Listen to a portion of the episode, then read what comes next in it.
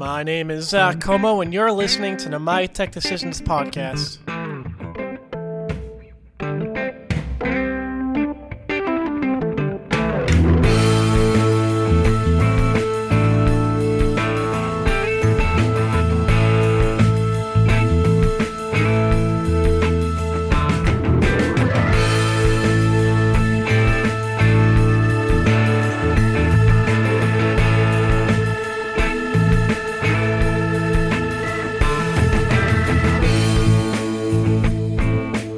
Guys, welcome back to another episode of the My Tech Decisions podcast. Like I said, my name is Zach, and I'm your host.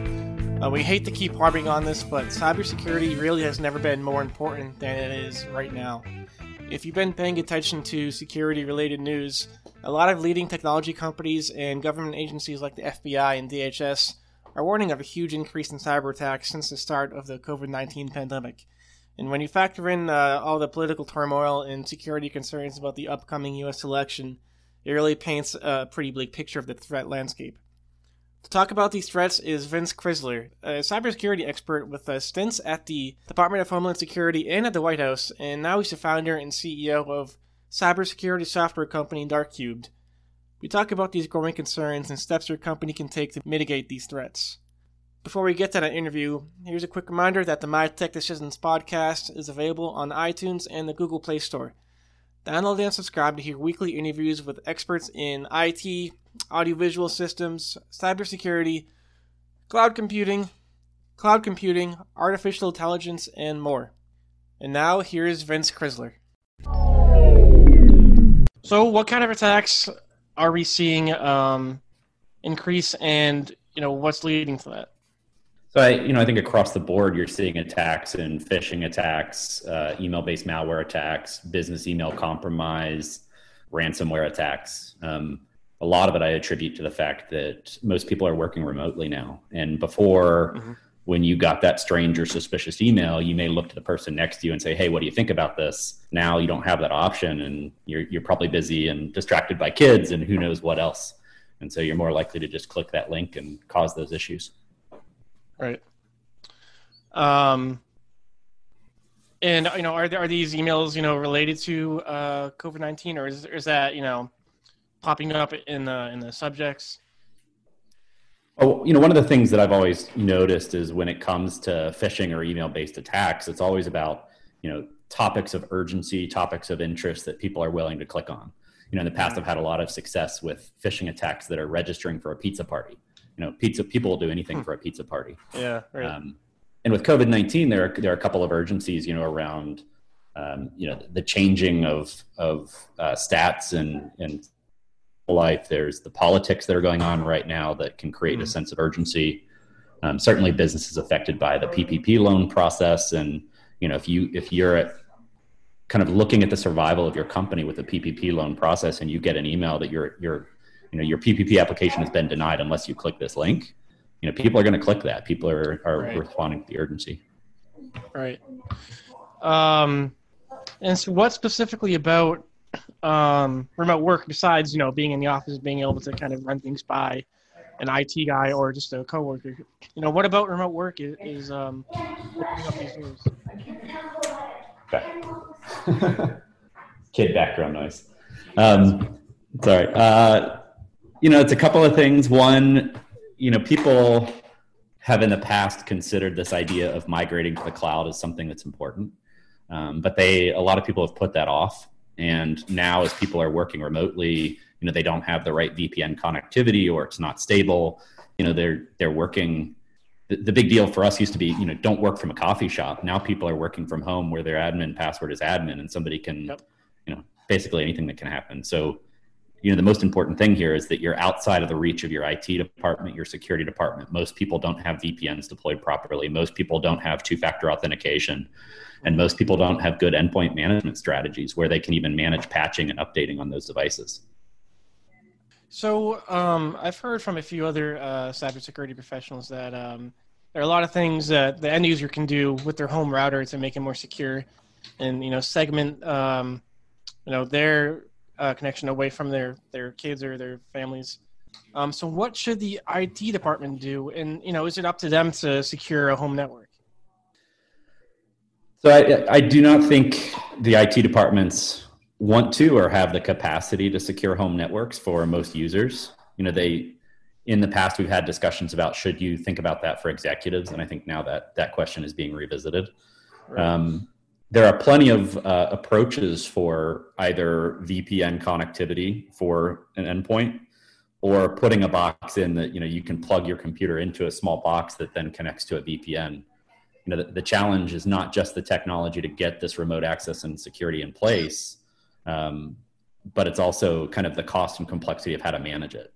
You know how do you you can't be supporting uh, help desk issues when everybody's internet's going down a- across the company. And so I think IT departments are very leery about wading into the home environment, but they do need to come up with ways to have that secure connectivity. And you know, it's a, it's a funny nuance, but you know, in the security world, there's this idea of split tunneling, where you never want internet traffic to go to the corporate network and the home network at the same time because that's just a mm. route for bad guys well when people are now working from home all the time they have to print to their home printer so how do you let them print to their home printer?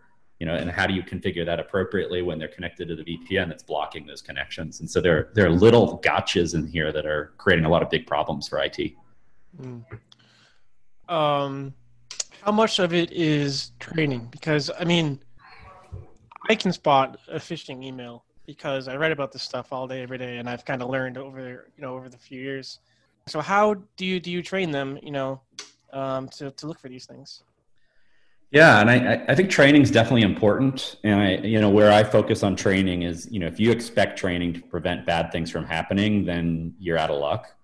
Um, but training for me is all about, you know, getting people. I, I, say the hairs to stand up on the back of their neck. For somebody to say, "Hey, something's not right," and I'm going to take an extra second and look at this, mm-hmm. and that extra second can can save your company lots of money. I mean, these these business email compromise attacks that we're seeing that are, you know, eighty to hundred thousand dollars a pop out of small businesses are just devastating. And it's all just because you know somebody just just responds. And so you know training on the basics of those things is really important. Um, but i would also say you know a well-crafted phishing attack is very very hard to spot. I mean if if you are taking you know i can craft in about 10 to 15 minutes i can craft a, a, a phishing attack that most people won't notice right and it, it's no misspellings the, the domain names look similar it's an exact copy of the website there's even a, there can even be a cert there, so it looks like an like a green lock connection.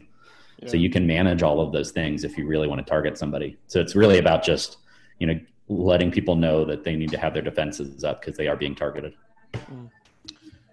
I've always uh, wondered this. Um, why do guys like you do what they do when you can make 80 to 100 grand, you know, a pop? You know what I mean?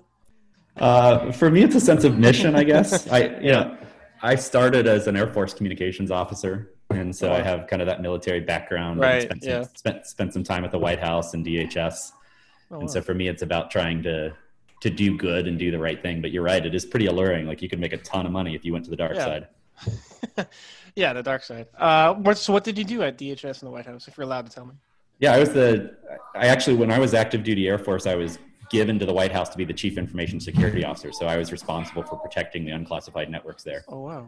Uh, yeah, that was, that? during during the Bush administration and then into okay. the Obama administration. Oh wow! No way. That's, that's yeah. neat. Um, yeah, and then, then at DHS, I worked on some of the big national cybersecurity programs there. So the protecting critical infrastructure and U.S. government oh, wow. from nation state attacks. Yeah, and those are a big thing with the elections coming up, nation state attacks. And so I've seen a few reports that those aren't just targeting political groups. It's really any company that does work with a government or a political group. Um, so how do you protect against those? Yeah, and we actually have a number of clients in that space today. You know, whether it's state and local government, we're working with the Department of Defense, we're working with some political-based firms. Um, and for me, it's about you know just starting to get that picture of visibility into it. One one political-based firm that we're working with, you know, they're they're all working on their MacBooks remotely and they don't have a corporate IT infrastructure, they don't have AV, because this is just how they've always worked. And so the first step for them was we have this outpost service with Dark Cubed where we can we can bring them into a secure connection to a server and monitor for for bad things happening. And so that's the first thing is just getting some visibility into their network traffic so you can get a feel is is there something going on or is there not. Um, the other thing is really you know it, it's it shouldn't be a focus right now because everybody should have it in place, but they don't. But it's two factor authentication.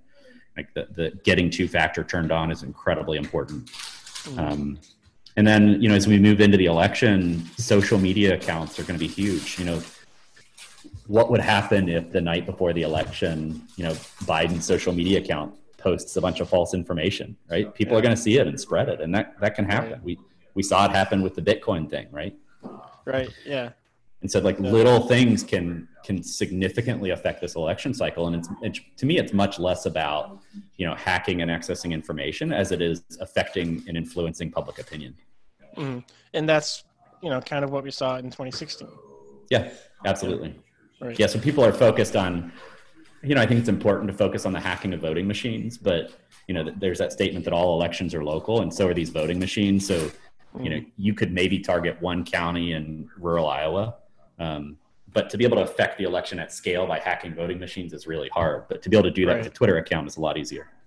Yeah, uh, yeah. I would, I would the scenario you laid out of Biden's account, I would not be surprised. You know, especially with with this craziness in the world right now. It's nothing. Yeah, and and think about some of the other infrastructure that's going to be at play during this election between kind of these automated texting platforms and phone calling platforms. You know, if one of these platforms gets hacked and you know text messaging or robocalls go out with false information, you know, that's it's hard to put that genie back in the bottle. Right. Right. Awesome. All right. Yeah, Vince, uh, you're a good resource. Thank you. All right. Appreciate Thanks, Zach. Take care. Thanks. Bye. Thanks for listening to another episode of the My Tech Decisions podcast, where it's our mission to help you make technology decisions for your company. If you would like to learn more, head to mytechdecisions.com or follow us on Twitter at mytechdecisions.